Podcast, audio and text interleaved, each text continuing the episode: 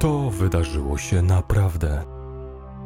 Strach, przerażenie, intrygi i tajemnice. Takie historie piszą się same. Zapraszamy na Mroczne Kroniki. Odcinek czwarty. Hutu i Tutsi. Ludobójstwo w Rwandzie.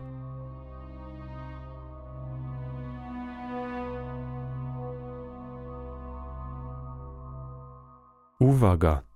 Dzisiejszy odcinek zawiera opisy brutalnych zbrodni. Materiał nie jest odpowiedni dla małoletnich lub wrażliwych słuchaczy.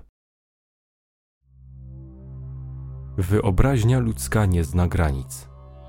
Każdy z nas zna to powiedzenie i najczęściej przytaczane jest ono w pozytywnym kontekście.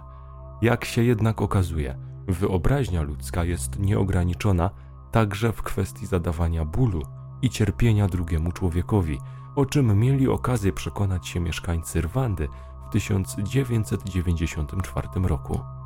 W dzisiejszym odcinku opowiemy o przerażającym ludobójstwie, które miało miejsce w tym afrykańskim kraju raptem 27 lat temu. Zdajemy sobie sprawę z faktu, że duża część naszych słuchaczy była już wtedy na świecie.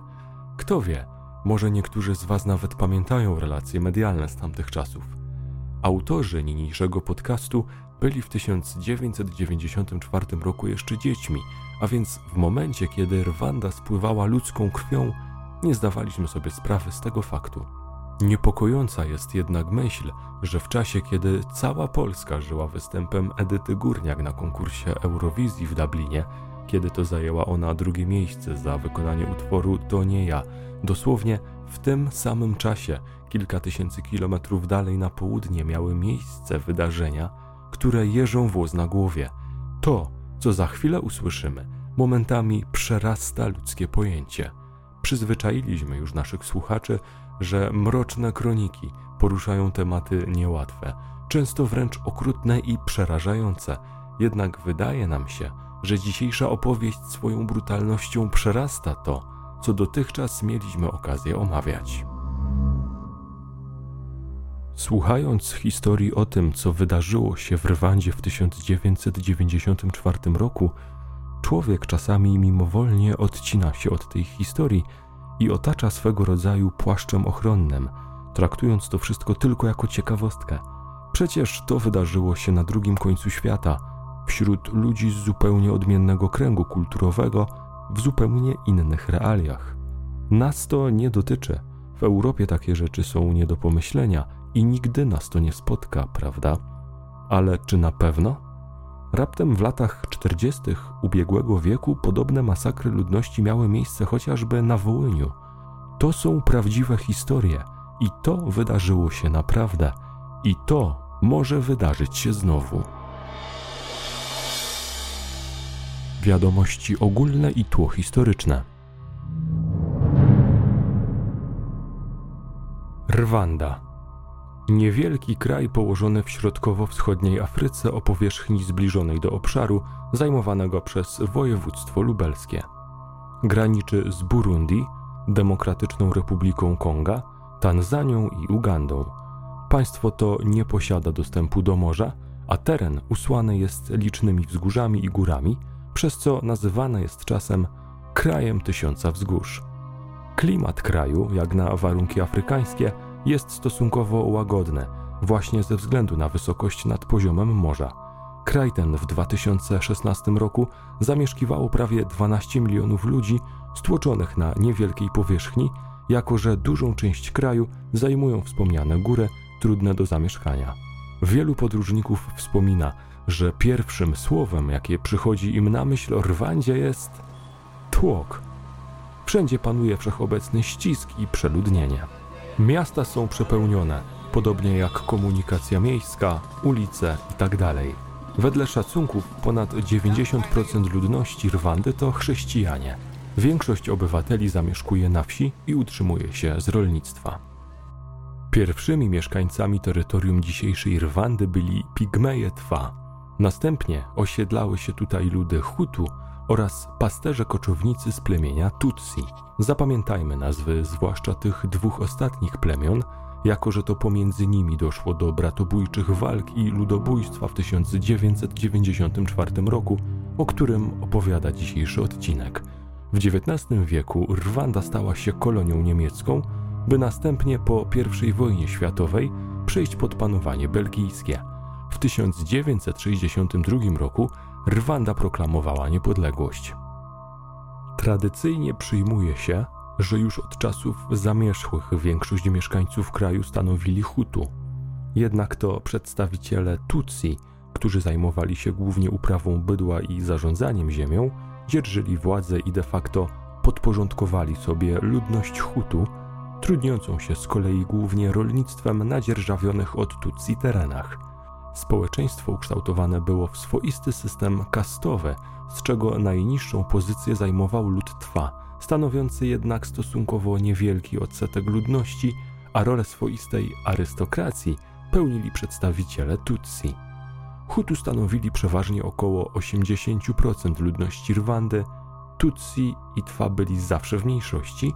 Co istotne, często zarządca Tutsi był swego rodzaju patronem dla Hutu, dawał mu stabilizację i ochronę, kiedy wymagała tego sytuacja. Kolonizatorzy niemieccy i belgijscy podtrzymywali podziały istniejące pomiędzy wspomnianymi grupami, a nawet umacniali je, na przykład poprzez wprowadzenie w latach 30. XX wieku dowodów osobistych, w których wprost wpisywano, do którego plemiona, czy też bardziej kasty społecznej, należy dany obywatel. Celowo wspominamy tutaj o kastach, gdyż po pewnym czasie wskazane podziały nie nosiły już znamion podziałów plemiennych, a sprowadzały się raczej do podziałów typowo kastowych, jakie znamy z innych krajów i wskazywały bardziej na pozycję i majątek danej osoby. Niektóre źródła wspominają, że mimo iż jeszcze przed nadejściem XX wieku społeczeństwo rwandyjskie było wyraźnie podzielone, to jednak poszczególne grupy nie odnosiły się względem siebie z wrogością i wszystko funkcjonowało w miarę spokojnie. Dopiero umacnianie tych podziałów przez Europejczyków sprawiło, że Hutu zaczęli zazdrośnie oglądać się na przywileje Tutsi, hojnie obdarowywanych i wywyższanych przez kolonizatorów, a sami Tutsi oczywiście chętnie korzystali z lepszej pozycji i możliwości zbudowania majątku. Pomiędzy plemionami zaczęła naradzać się prawdziwa nienawiść. Jak się wydaje, belgijscy osadnicy starali się stosować zasadę dziel i rządź, co jak widać wychodziło im całkiem nieźle, a uzasadniali to rzekomymi różnicami o charakterze, delikatnie mówiąc, rasistowskim. Na szczytach władzy mieli zasiadać Belgowie, poniżej nich rasa rwandyjskich panów, czyli Tutsi, niżej Hutu, a na samym dole drabiny społecznej ludność trwa. Zanotujmy, że od wieków zdarzały się pomiędzy tymi plemionami także małżeństwa mieszane. W takim wypadku dzieci dziedziczyły przynależność plemienno-kastową po ojcu. Ponadto możliwe było swoiste przejście pomiędzy kastami. Wyjątkowo zaradny i bogaty Hutu mógł awansować na Tutsi, a z kolei kiepsko radzący sobie Tutsi mógł zostać zdegradowany do pozycji Hutu. Myliłby się ten, kto myślałby, że Hutu czy Tutsi różnili się pomiędzy sobą na pierwszy rzut oka. Wszyscy w Rwandzie mówią bowiem tym samym językiem, wierzą w te same rzeczy, tak samo jedzą i wedle tych samych zasad budują domy i urządzają obejścia. Niektórzy podróżnicy wspominają jednak, jakoby Tutsi mieli być, zwłaszcza w dawnych czasach, przeważnie wyżsi od Hutu, smuklejsi oraz jakoby mieli mieć odrobinę jaśniejszą skórę – jak się jednak wydaje, absolutnie nie jest to regułą i z całą pewnością na pierwszy rzut oka te dwie grupy ludzi nie różnią się w znaczący sposób pod względem fizycznym. Ponadto duża część tego typu poglądów głoszona była jeszcze przed II wojną światową, kiedy to szczególnym powodzeniem cieszyły się różnego rodzaju pseudonaukowe teorie oparte na rasizmie. Po ogłoszeniu niepodległości w 1962 roku i przeprowadzeniu wyborów, władze w Rwandzie objęli Hutu, zastępując Tutsich. Oczywiście nie wszystko odbyło się w sposób bezkrwawy. Przyjmuje się, że w walkach o władzę mogło zginąć nawet 70 tysięcy ludzi. Jak się wydaje, do tych wydarzeń Europejczycy dołożyli trzy grosze, przenosząc swoje poparcie w pewnym momencie z przedstawicieli Tutsi na Hutu. Co konkretnie mamy na myśli? Otóż w czasie, kiedy Tutsi, pełniąc władzę w Rwandzie z ramienia Belgów, coraz głośniej zaczęli nawoływać do ogłoszenia niepodległości, Belgowie wpadli na pomysł, że w takiej sytuacji najlepiej odsunąć ich od władzy, a swoje poparcie okazać przedstawicielom Hutu. Następnie, jak się nie trudno domyślić, wybory parlamentarne wygrali Hutu, gdyż stanowili oni zdecydowaną większość społeczeństwa.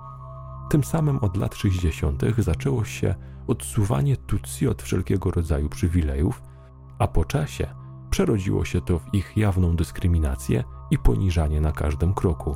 Rozpoczęły się także jawne pogromy ludności Tutsi, które ciągnęły się aż do lat 90. Jednak żaden z nich nie osiągnął takiej skali jak wydarzenia z 1994 roku, o których za chwilę opowiemy. W 1973 roku miał miejsce zamach stanu i na czele państwa stanął Juvenal Habyarimana, umacniając jeszcze panowanie Hutu nad całym krajem. Wielu Tutsi było prześladowanych wtedy ze względu na nienawiść żywioną do nich przez dominujących Hutu i zmuszeni zostali do emigracji. Sytuacja w kraju diametralnie się zmieniła i teraz to Hutu byli na szczycie drabiny społecznej – w związku z czym mogli bezkarnie wyżywać się na podległych im od tej chwili Tutsi, odpłacając za poprzednie lata wyzysku. W październiku 1990 roku w kraju wybuchła wojna domowa, której podłożem była m.in. pogarszająca się sytuacja ekonomiczna Rwandy, susza i widmo głodu oraz istniejące podziały kastowo-plemienne. Zanotujmy, że w 1989 roku dochody budżetu spadły o 40%, co spowodowało masowe cięcia socjalne, co najbardziej dotknęło ludność najuboższą, pozbawioną teraz pracy i pożywienia. Do walczących w wojnie domowej stron należeli z jednej strony ludzie wierni urzędującemu prezydentowi Habyarimana, czyli Hutu i ich zwolennicy, a z drugiej strony przedstawiciele tzw. Tak Rwandyjskiego Frontu Patriotycznego, złożonego głównie z Tutsi, którzy poprzednio emigrowali z kraju, a którzy teraz chcieli odzyskać Rwandę dla siebie. Co istotne, rządowi Rwandy, a więc Hutu, pomagały oddziały francuskie i belgijskie. Władze w kraju budowały atmosferę strachu na zasadzie z zagranicy nadciągają Tutsi, nadciągają oprawcy, żeby nas wszystkich zabić, wróg się zbliża. Skutkowało to między innymi po raz kolejny pojedynczymi incydentami i wystąpieniami przeciwko Tutsim zamieszkującym kraj. Zginęły tysiące ludzi. W 1993 udało się zawrzeć kruche porozumienie pomiędzy zwaśnionymi stronami, a proces pokojowy nadzorowały siły ONZ. Jednak wkrótce nadejść miały wydarzenia, na podstawie których można by stworzyć scenariusz niejednego horroru. Wojna, pauperyzacja społeczeństwa, burzliwe nastroje nacjonalistyczne pomiędzy podzielonymi obywatelami to wszystko spowodowało, że na początku 1994 Rwanda była prawdziwą beczką prochu, a co gorsza, ląd w tej beczce został już podpalony. W ciągu umownych 100 dni pomiędzy kwietniem a lipcem 1994 roku zamordowano na terenie Rwandy w bestialski sposób około miliona osób. A głównym kryterium tego, kto może żyć, a kto na to życie nie zasługuje, była przynależność do Hutu lub do Tutsi. Takiego tempa mordowania nie osiągnęli nawet naziści w czasie II wojny światowej, a zauważyć należy, że niemiecka machina śmierci była odgórnie zorganizowana i wykorzystywała nowoczesne technologie – podczas gdy w Rwandzie mordowano głównie z użyciem prymitywnych narzędzi rolniczych czy maczet, o czym będzie jeszcze mowa w dzisiejszym odcinku. Powyższe oznacza, że w ciągu tychże umownych studni zabijano tu 10 tysięcy ludzi dziennie, 400 w ciągu godziny. Ludobójstwo rozpoczęło się w kwietniu i trwało co najmniej do lipca. Było ciepło, a ulice pełne były trupów, które momentalnie zaczynały gnić i cuchnąć. Często natknąć można się było na wygłodniałe watachy psów rozszarpujących martwe ciała.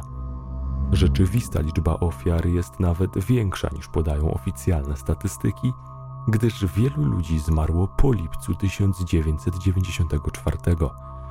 Część z nich na skutek świadomego zarażenia ich wirusem HIV w czasie ludobójstwa, a inna część na skutek samobójstwa, gdyż nie byli w stanie poradzić sobie psychicznie z wydarzeniami, których byli uczestnikami lub świadkami. Ponadto, jak to zwykle bywa, do czego zdążyliśmy już chyba przyzwyczaić naszych słuchaczy, historia rzadko kiedy jest czarno-biała. Mało kiedy można jednoznacznie określić, że coś było dobre, a coś złe. Podobnie jest z niniejszą opowieścią. Mimo iż zdecydowaną większość ofiar 94 roku w Rwandzie stanowili Tutsi, zdarzały się także przypadki mordów na Hutu, zwłaszcza na skutek odwetowych akcji organizowanych przez Tutsi. Wielu Hutu ma dzisiaj żal do władz swojego kraju, że oficjalnie wspomina się i upamiętnia ludobójstwo dokonane na Tutsi, a nie wolno otwarcie rozmawiać na temat zbrodni popełnionych w odwecie na ludziach należących do Hutu. Wydarzenia te również były okrutnymi zbrodniami i nie zawsze było tak, że ginęli w nich tylko bezpośredni oprawcy zaangażowani w ludobójstwo. Jak to zwykle niestety bywa, często śmierć ponosili także niewinni obywatele, jak chociażby cywilni mieszkańcy obozów dla uchodźców zamieszkiwanych przez Hutu po sierpniu 1994 roku, kiedy to uchodzili oni z kraju w obawie przed zemstą Tutsi. 1993 roku miała miejsce w Rwandzie misja pokojowa ONZ, zatem nie można mówić o braku wiedzy zachodniego świata na temat nadchodzącej katastrofy.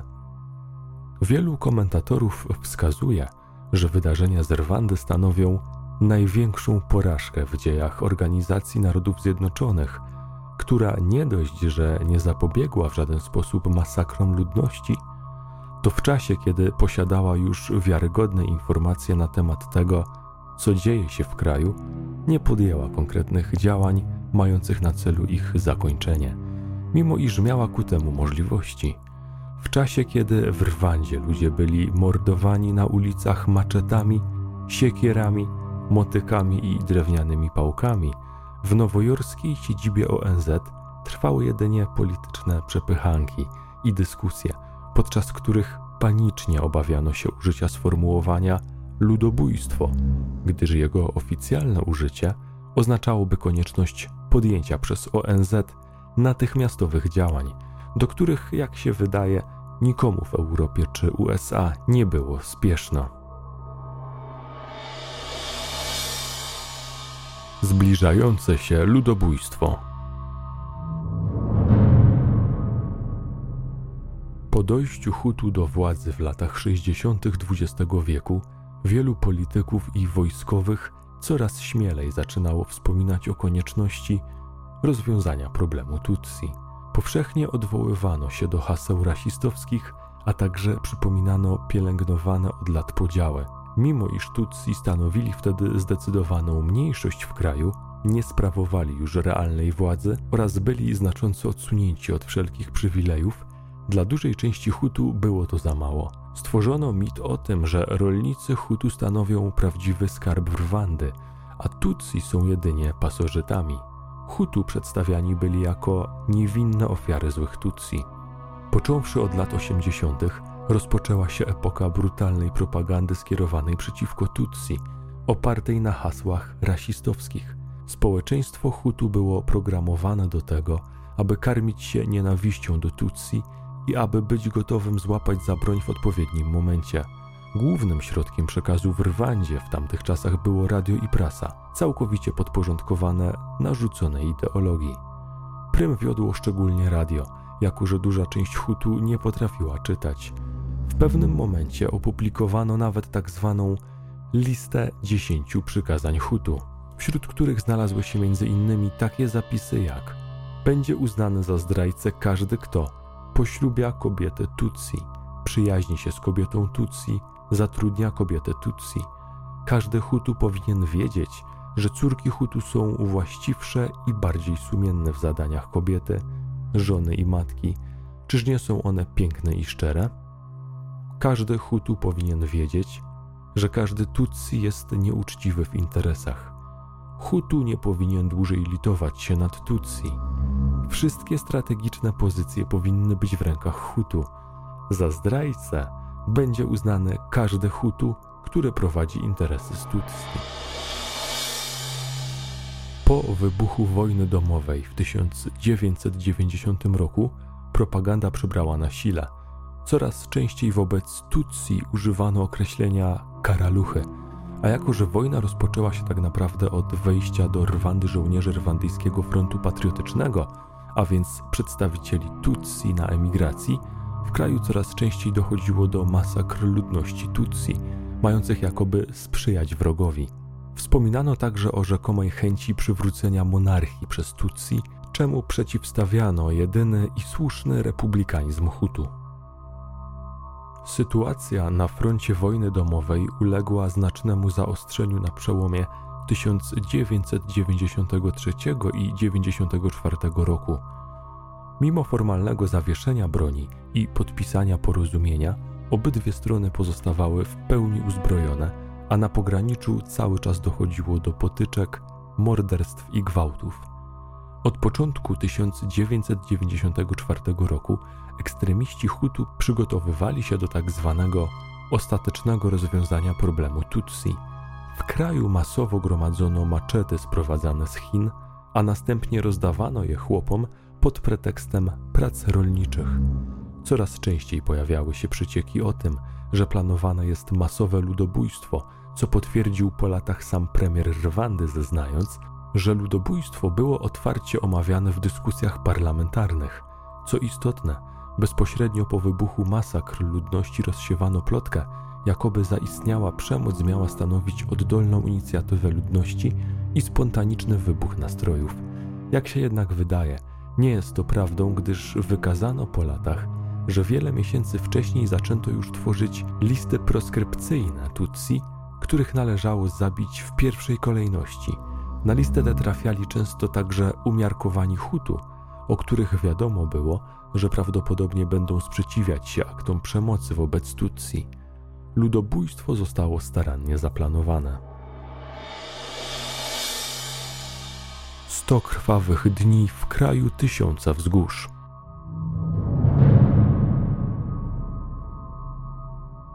W nocy z 6 na 7 kwietnia 1994 roku zestrzelony został samolot, którym podróżował m.in. prezydent Rwandy Juvenal Habayerimana. Do dnia dzisiejszego nie zostało wyjaśnione, kto bezpośrednio stał za tym atakiem, jednak biorąc pod uwagę fakt, że prezydent należał do Hutu, propagandowe radio i prasa natychmiast podały informację, jakoby za morderstwem stali Tutsi z rwandyjskiego frontu patriotycznego, mimo iż nie było ku temu żadnych dowodów. Co więcej, wielu badaczy sądzi dzisiaj, że samolot zestrzelony został przez ekstremistów Hutu, którym nie podobała się stosunkowo umiarkowana polityka prezydenta. Zestrzelenie samolotu stało się nieoficjalnym sygnałem do rozpoczęcia mordowania Tutsi w całym kraju, a wojsko zaczęło wkraczać do domów Tutsi już 45 minut po zestrzeleniu samolotu, co niejako potwierdza teorię o tym, że sami Hutu zorganizowali ten zamach i byli przygotowani na wydarzenia, które miały bezpośrednio po nim nastąpić. Bojówki Hutu, a więc głównie oddziały złożone z członków organizacji takich jak Interahamwe oraz Impuza Mugambi, rozpoczęły krwawy rajd po kraju, zabijając i torturując każdego napotkanego Tutsi, Znalezienie Tutsi nie było problemem, gdyż, jak pamiętamy, od wielu miesięcy sporządzano listy obywateli Tutsi, a każdy mieszkaniec Rwandy miał ponadto dowód osobisty z wpisaną przynależnością plemienno-kastową. Na drogach ustawiano blokady, a poszczególne dzielnice, miasta czy wsie były zamykane i przeszukiwane nie tylko przez bojowników Hutu, ale także przez zwykłych obywateli, uzbrojonych najczęściej w prymitywne narzędzia, takie jak maczety, pałki nabijane gwoździami, motyki, sierpy, kije, siekiery i noże. Rozpoczęło się masowe ludobójstwo w najgorszym możliwym do wyobrażenia sobie wymiarze. Panowało pełne przyzwolenie na dowolne mordowanie każdego napotkanego Tutsi.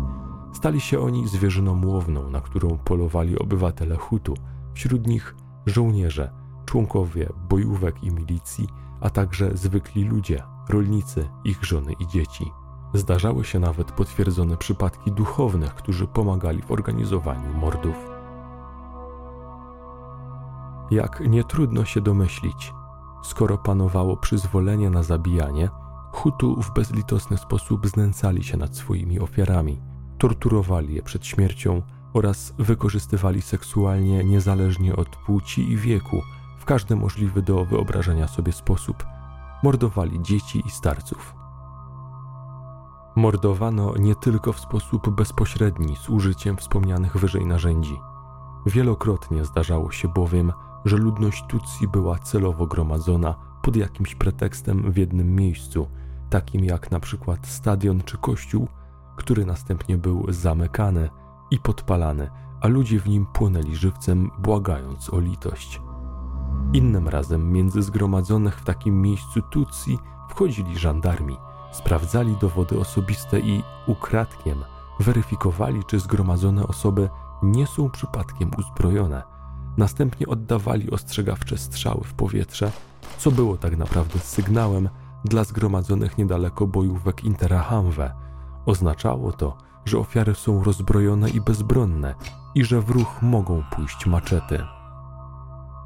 Wśród opowieści ocalonych przytaczana jest także historia, kiedy to kilkadziesiąt tysięcy Tutsi zgromadziło się w kompleksie szkolnym w obawie przed zbliżającymi się bojówkami Interahamwe. W pewnym momencie do szkoły weszło wojsko i zaczęło sprawdzać dowody osobiste oraz tworzyć listy zgromadzonych, rzekomo pod pretekstem rozpoznania sytuacji w celu dowiezienia odpowiedniej ilości pożywienia. Ludzie uwierzyli, chcieli uwierzyć.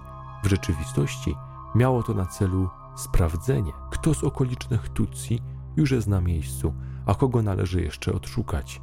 Po jakimś czasie na teren szkoły wkroczyli egzekutorzy Hutu. Ci z Tutsi, którzy mieli szczęście, zginęli natychmiast od kul. Reszta ginęła powoli, głównie od maczet. Część z nich zapewne została jeszcze okrutnie umęczona przed śmiercią oraz wykorzystana seksualnie.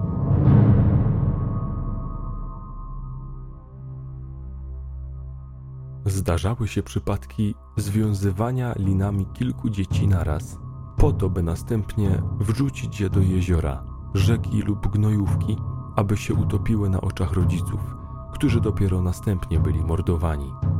Rozbijano noworodki o ścianę, rozcinano brzuchy ciężarnych kobiet, wypruwano ludziom wnętrzności, aby ginęli powoli w niewyobrażalnych męczarniach. Obcinano ludziom kończyny, ścinano głowy Szczególnym zainteresowaniem oprawców cieszyły się genitalia ofiar. Często obcinano lub kaleczono je żywcem przed śmiercią danej ofiary. Do dnia dzisiejszego żyją świadkowie tych zdarzeń, a opowieści przez nich opowiadane jeżą włos na głowie i świadczą o nieograniczonej wyobraźni katów względem tego, jak można upokorzyć i okaleczyć drugiego człowieka. Mężowie i ojcowie musieli przed śmiercią patrzeć na to, jak ich żony czy córki są gwałcone. Matki patrzyły na śmierć swoich dzieci, a dzieci na śmierć swoich rodziców lub dziadków. Kobiety były gwałcone wielokrotnie, a na koniec, kiedy już ledwo się ruszały i wydawały ostatnie tchnienia, były oblewane olejem i żywcem podpalane lub okładane płonącymi gałęziami, aby zadać im przed śmiercią jeszcze więcej bólu. Żyjący świadkowie takich scen być może codziennie przed zaśnięciem widzą te obrazy. Pamiętajmy, że do dzisiaj żyją też i bezpośredni sprawcy tych zbrodni, gwałciciele i mordercy. Niektórzy z nich zostali za to osądzeni i skazani, a niektórzy nie. W samym kwietniu 1994 roku zginęło około 300 tysięcy osób pochodzenia Tutsi. Państwowe radio oficjalnie nawoływało Hutu do wstępowania do bojówek, których człon stanowiła często młodzież, bezrobotni i rozmaitej maści przestępcy. Tysiące Hutu zjednoczyło się pod jednym hasłem: zetrzeć z powierzchni ziemi wszystkich Tutsi. Nawoływano do otwartej walki z wrogiem, oczyszczania kraju z wrogiego elementu. Przypominano dawne czasy, kiedy Hutu pozostawali pod rzekomym jarzmem Tutsi. Wszystkie te komunikaty obliczone były tylko i wyłącznie na obudzenie dodatkowej agresji i zawziętości, a mordowanie Tutsi przedstawiano niemalże jako obowiązek każdego prawowitego Hutu. Na ulicach rozdawano alkohol, aby zachęcić mężczyzn do działania. Co istotne, także kobiety Hutu angażowały się w zbrodniczą działalność, zachęcając swoich mężów do wytrwałego działania na rzecz rozwiązania problemu Tutsi, niejednokrotnie kibicując im podczas masowych morderstw czy gwałtów.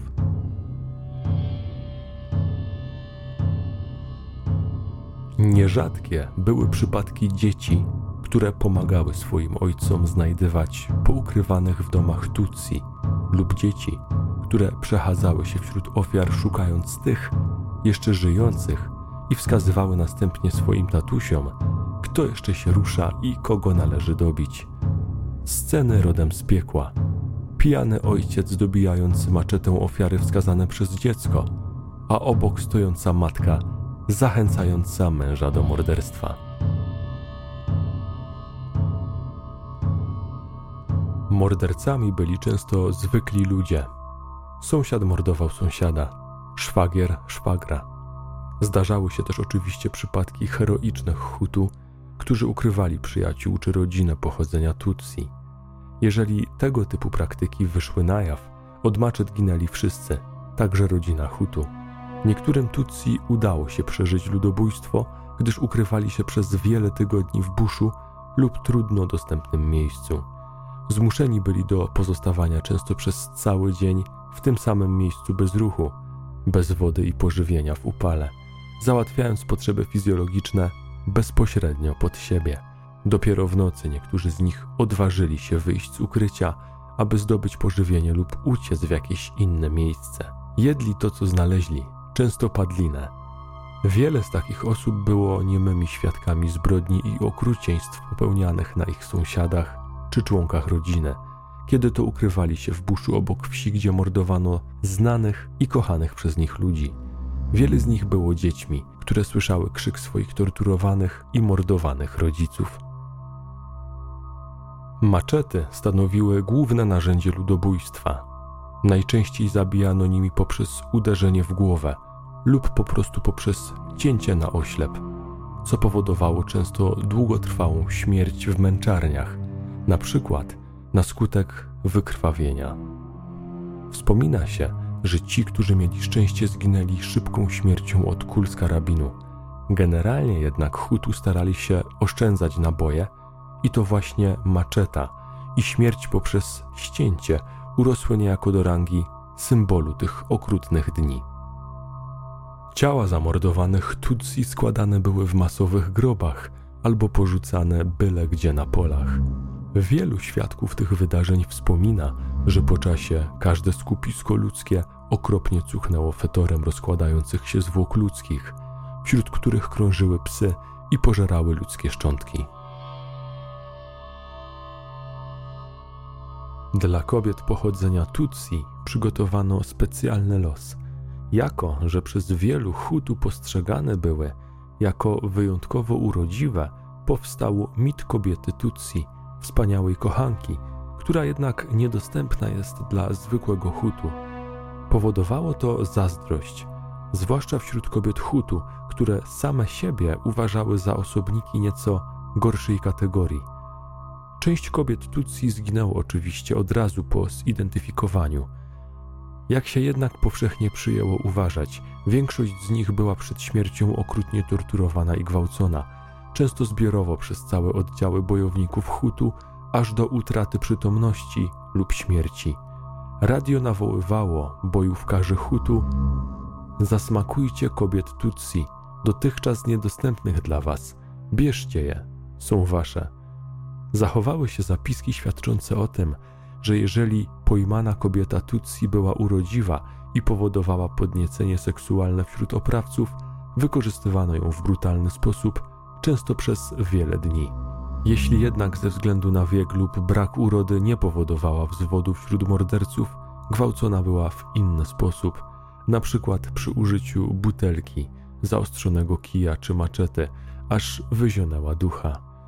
Niektóre z kobiet żywcem nabijano na zaostrzony pal, przedtem wycinając im organy rozrodcze maczetą. Na te praktyki często patrzeć musieli ich mężowie, dzieci, ojcowie czy bracia. I nic na to nie mogli poradzić, musieli patrzeć. Miało to na celu jak najgłębsze poniżenie ludu Tutsi, a zwłaszcza ich kobiet, które postrzegane jako istoty dające życie kolejnym pokoleniom Tutsi, a więc przecież karaluchom w mniemaniu Hutu. Zdarzały się także przypadki zmuszania nastoletnich chłopców do gwałcenia swoich matek lub zmuszania dzieci do przytrzymywania swoim matkom nóg, podczas gdy były one gwałcone przez oprawców. Znane są także przypadki zmuszania matek do zabijania własnych dzieci, a następnie zjadania ich szczątków.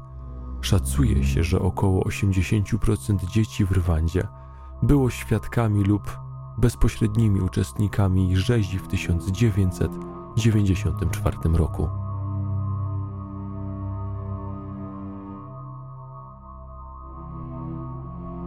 Wiele kobiet Tutsi celowo pozostawiono jednak przy życiu, po ich brutalnym wykorzystaniu seksualnym i upokorzeniu. Kobiety te zarażono wirusem HIV lub innymi chorobami wenerycznymi podczas gwałtów. Zajmowały się tym specjalne oddziały Interahamwe, złożone z osobników chorych na AIDS, które grasowały po całym kraju. Kobiety te miały następnie umierać powoli, nosząc w brzuchach dzieci spłodzone przez gwałcicieli Hutu i miały stanowić świadectwo poniżenia ludu Tutsi. Szczególnie trudne do pojęcia jest w tym wszystkim to, że autorem tego przerażającego planu psychicznego i fizycznego wyniszczenia kobiet Tutsi była również kobieta. Pauline Nirama Suchoko, zasiadająca w rządzie z ramienia Hutu i pełniąca funkcję minister spraw kobiet i rodziny. Również wiele zwykłych, prostych kobiet Hutu pomagało w masowych gwałtach na kobietach Tutsi lub nawet własnoręcznie je okaleczało, gdyż powodowane były ślepą zazdrością i nienawiścią wobec rzekomo bardziej urodziwych kobiet Tutsi. Kibicowały swoim mężom, aby jak najbardziej zniszczyć i upokorzyć kobiety Tutsi. Minął kwiecień i maj 1994 roku. Nadszedł miesiąc czerwiec. Zachodni świat niejako beznamiętnie przyglądał się temu, co dzieje się w Rwandzie. Samo ONZ niezbyt ochoczo zabierało się do podjęcia jakichkolwiek zdecydowanych działań.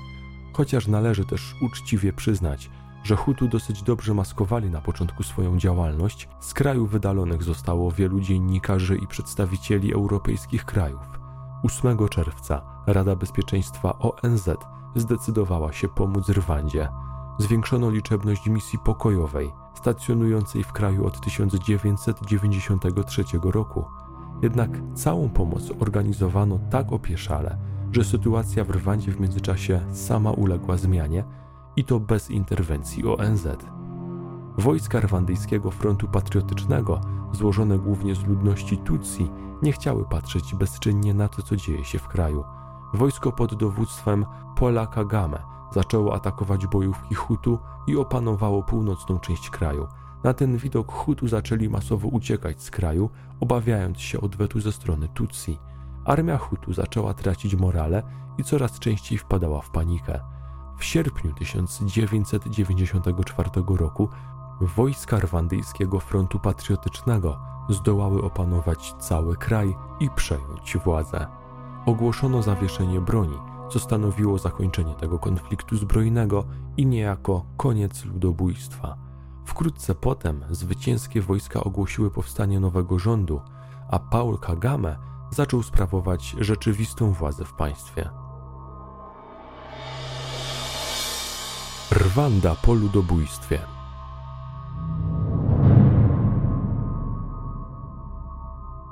Po sierpniu 1994 długo dyskutowano o tym, kto i w jaki sposób powinien ukarać morderców i zbrodniarzy odpowiedzialnych za ludobójstwo. Ostatecznie ONZ zdecydowało o powołaniu Międzynarodowego Trybunału Karnego, który miał odegrać podobną rolę jak Trybunał w Norymberdze, obradujący po zakończeniu II wojny światowej. Najcięższą karą, jaką orzekł Trybunał, było dożywotnie pozbawienie wolności. W procesach skazano m.in. Paulinę Nirama Suchoko, odpowiedzialną za opracowanie planu wyniszczenia kobiet Tutsi, czy też szefostwo radia odpowiedzialnego za szerzenie propagandy wśród Hutu i nawołującego do aktów ludobójstwa. Międzynarodowy Trybunał Karny odpowiadał głównie za osądzenie osób wysoko postawionych, odpowiedzialnych za planowanie i kierowanie ludobójstwem. Z kolei sądy rwandyjskie zajmują się do dzisiaj sądzeniem bezpośrednich członków bojówek Hutu, morderców i gwałcicieli. Skazani za zbrodnie związane z ludobójstwem zostali także przedstawiciele Kościoła, którzy pomagali lub czynnie uczestniczyli w eksterminacji Tutsi. W pewnym momencie w więzieniach przesiadywało ponad 100 tysięcy Hutu, a procesy cały czas się toczą. Niestety, jak się szacuje, raptem około 10% gwałcicieli zostało dotychczas osądzonych i skazanych za popełnione zbrodnie. Wielu sędziów rwandyjskich opowiada, że prawie nikt z oskarżonych nie przyznaje się do popełnionych gwałtów.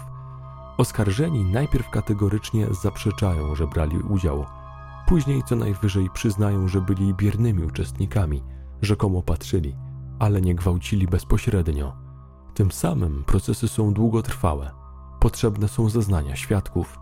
Po 1994 roku więzienia rwandyjskie były przepełnione do granic możliwości.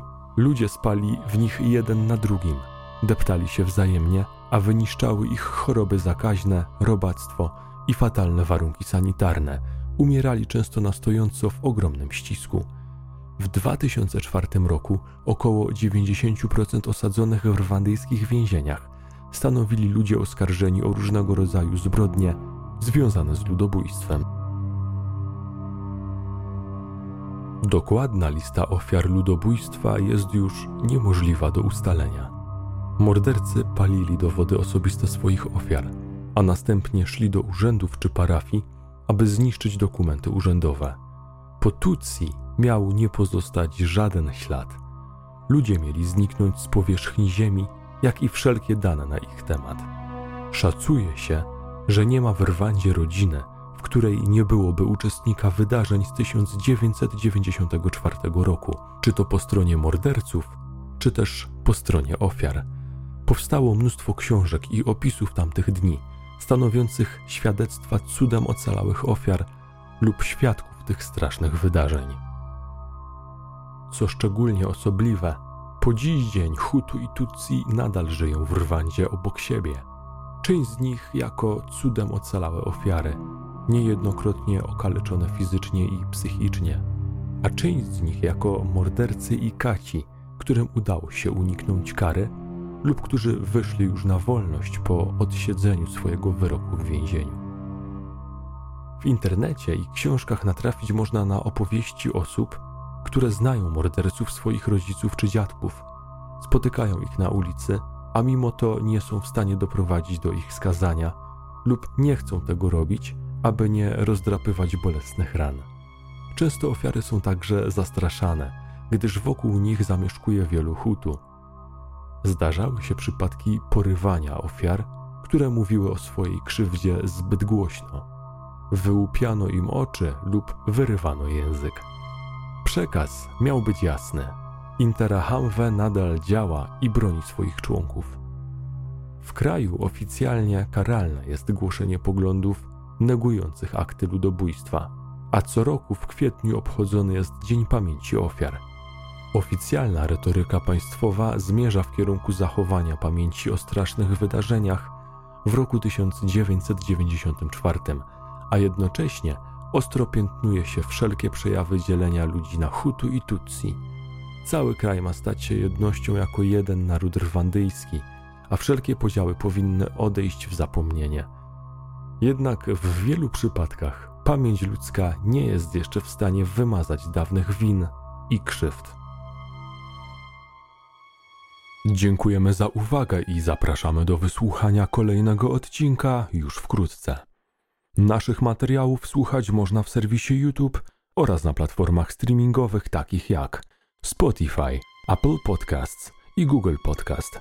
Zapraszamy także na nasz profil facebookowy dostępny pod nazwą Mroczne Kroniki.